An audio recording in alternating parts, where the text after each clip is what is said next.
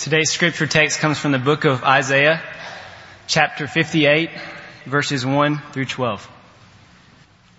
Cry loudly, do not hold back. Raise your voice like a trumpet and declare to my people their transgression and to the house of Jacob their sins. Yet they seek me day by day and delight to know my ways. As a nation that has done righteousness and has not forsaken the ordinance of their God. They ask me for just decisions. They delight in the nearness of God. Why have we fasted and you do not see? Why have we humbled ourselves and you do not notice? Behold, on the day of your fast, you find your desire and drive hard all your workers. Behold, you fast for contention and strife to strike with a wicked fist. You do not fast like you do today to make your voice heard on high. Is it a fast like this which I choose? A day for a man to humble himself? Is it for bowing one's head like a reed and for spreading out sackcloth and ashes as a bed? Will you call this a fast? Even an acceptable day to the Lord? Is this not the fast which I choose? To loosen the bonds of wickedness, to undo the, the bands of the yoke, and to let the oppressed go free and break every yoke. Is it not to divide your bread with the hungry and bring the homeless poor into the house when you see the naked to cover him and not to hide yourself from your own flesh? Then your light will break out like the dawn and your recovery will speedily spring forth and your righteousness will go before you. The glory of the Lord will be your rear guard. Then you will call and the Lord will answer. You will cry and he will say, here I am. If you remove the yoke from your midst, the pointing of the finger and speaking wickedness, and if you give yourself to the hungry and satisfy the desire of the afflicted, then your light will rise in darkness and your gloom will become like midday and the Lord will continually guide you and satisfy your desire in scorched places and give strength to your bones. And you'll be like a watered garden and like a spring of water whose waters do not fail. And those from among you will rebuild the ancient ruins and you will raise up the age old foundations and you will be called the repairer of the breach the restorer of the streets in which to dwell. Father, I pray that we,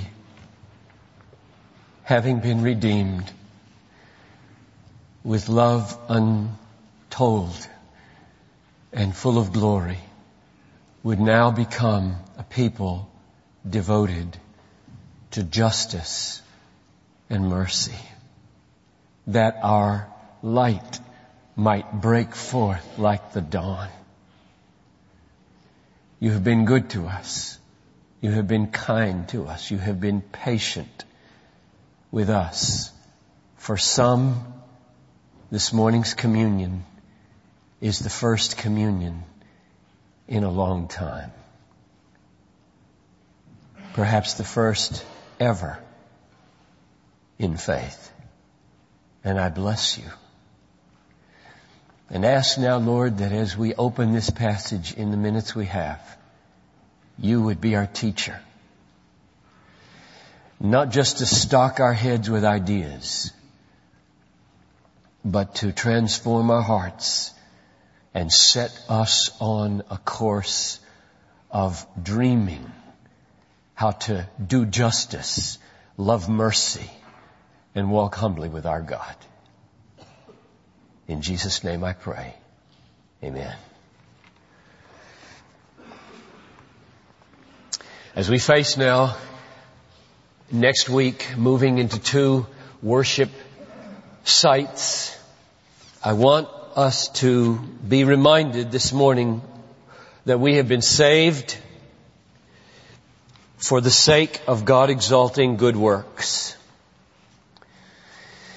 We have been saved not merely to avoid evil, but to do good. Therefore the people of Christ should be known whether in Roseville or downtown or wherever they are. The people of Christ should be known not primarily for what they don't do, but for what they do. You remember how Paul put it? Ephesians 2.10. We are God's workmanship, Created in Christ Jesus for good works.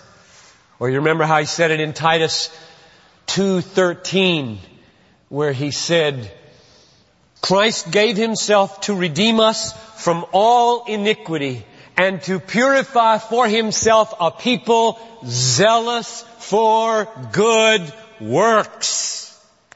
Or how Jesus said it in Matthew 5:16, let your light so shine before men that they might see your good works and give glory to your Father in heaven. We have been saved for God exalting good works. And I want them to abound. If God should grant us growth in Roseville and growth in downtown Minneapolis, may it be a growth in a passion for good works. That's what I hear the Lord saying to us this morning. Today's message is a very simple call to be doers of justice, lovers of mercy, and humility before God in Jesus' name. Colossians 3, whatever you do, in word or deed, do everything in the name of the Lord Jesus. The text is Isaiah 58 verses 1 to 12. It's all about social justice and all about practical mercy. And before I apply it to us in our situation, let me review what I said at the table. There are two things we need to keep firmly in mind. One is that Isaiah writing at about 700 BC, 2700 years ago, knew when he wrote that the Redeemer had not yet come, but that he would come. He would come. A Redeemer is coming. He would bear our sins. He would make many to be accounted righteous. Now we live not where Isaiah lived, but on the other side of that Redeemer. He has come. And in His coming, He has purchased our forgiveness and He has purchased and brought the justice that Isaiah is calling for in verse or chapter 58. So two things we need to keep in mind. One, He has come and He has bought our forgiveness and all of our acts of injustice. And He has lived out and demonstrated and brought the kingdom of justice into the world in a new way with new blood enabling and new spirit enabling. So that we hear Isaiah 58 in a different way than they heard it. Because we know that the Redeemer in chapter 53 is not just out there somewhere coming. He has come. His name is Jesus. He has put himself on the cross. He has wiped away our sin. He has imputed his righteousness to us. And out of this now flows the obedience of chapter 58. So hear it, Christian, as a Christian. When he came, he came to his own town. Luke 4, verse 18. He opened the scroll of Isaiah and he read chapter 61. The Spirit of the Lord is upon me because He has anointed me to proclaim good news to the poor. He has sent me to proclaim liberty to the captives, recovering of sight to the blind, set at liberty those who are oppressed, to proclaim the year of the Lord's favor. In other words, He came to fulfill chapter 58. And now, redeemed by Him, and called into his fellowship and united to him, we with him and by him do the same. So, it's very crucial that we understand and get into chapter 58. Here's the point of Isaiah 58. Piety, and I, I do not regard that as a negative word. It's both positive and negative. It's going to be negative first. Piety that does not produce a passion for God exalting social justice and practical mercy is useless and displeasing to the Lord. Put it positively. God promises that we will break forth like the dawn if our piety produces a passion for social justice and practical mercy. Let's start at the beginning. The first five verses of Isaiah 58 are an indictment of piety without a passion for justice. Cry aloud. Do not hold back. Lift up your voice like a trumpet. Declare to my people their transgression, to the house of Jacob their sins. They seek me daily and delight to know my ways as if they were a nation who did righteousness and did not forsake the judgment of their God.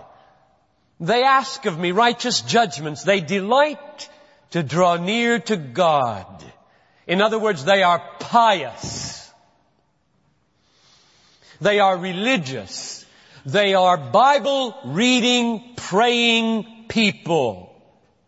They even enjoy reading their Bibles and praying. They delight in religious practice and they don't enjoy God and His ways, His judgments, His decisions. Rather, they enjoy self-justifying religion, forsaking the judgments of God. And so Bethlehem now, take heed as we move and expand and grow. Grant, O oh God, that our private piety would not be without public fruit. God is not pleased with their Bible reading. He is not pleased with their praying. He is not pleased with their going to church and lifting their hands and bowing their heads like reeds. And so they ask, verse 3, why have we fasted and you see not? Why have we humbled ourselves and you take no knowledge of it? And God answers that their fasting and their self-afflictions are a covering for finding pleasure in unjust gain. Behold, in the day of your fast, you seek your own pleasure and oppress all your workers. You use people to make your life easy. Oh, how relevant Monday is to the authenticity of Sunday. You fast. You make yourself look low and pious and prayerful. And God says, I see your business practices. I see your attitudes to workers on Monday. I see your merciless, harsh, oppressing ways of dealing with people at work. Verse 4, Behold, you fast only to quarrel and fight and hit with wicked fist. Fasting like yours this day will not make your voice heard on high.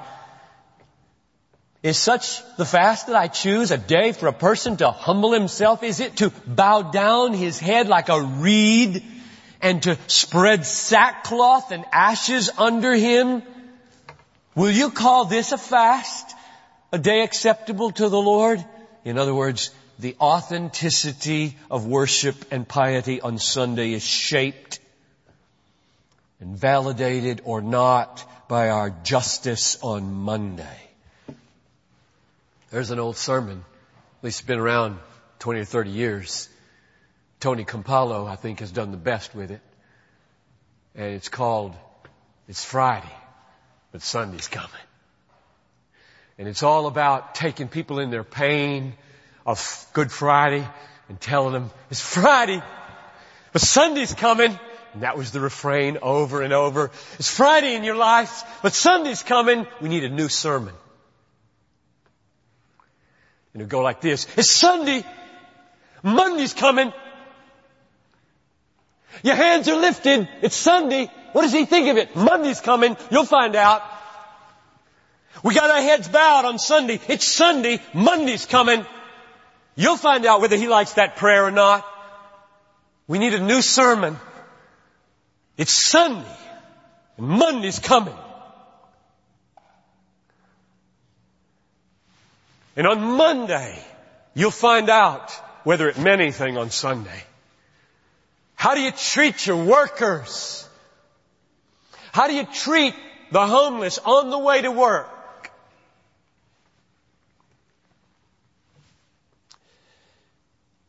Will the piety of Sunday produce a passion for justice on Monday is the question of Isaiah 58.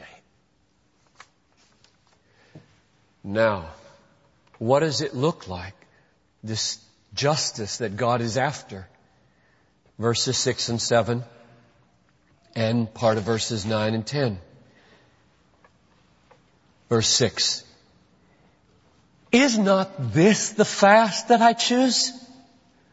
To loose the bonds of wickedness? To undo the straps of the yoke? To let the oppressed go free? To break every yoke?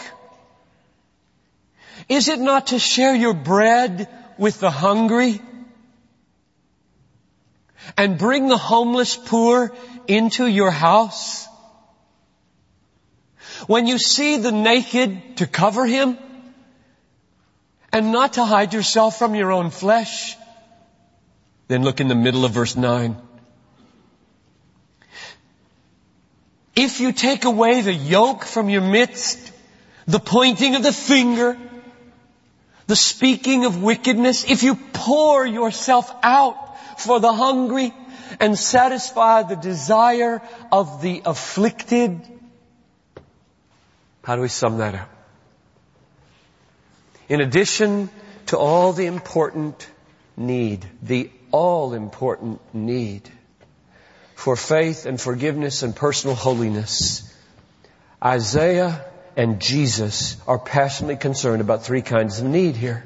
One, the need for freedom from bondage and oppression. Four times, this one is the one he hits more than any others. Four times in verse 6 and once in verse 9 he hits it Loose the bonds of wickedness. Undo the straps of the yoke. Let the oppressed go free. Break every yoke. Verse 9. Take away the yoke from your midst. You can't miss Isaiah's concern with oppression. There are forms of it in America, and there are worse forms of it in Sudan and many other countries. And there are Christian brothers, and I'll tell you, distance means little here.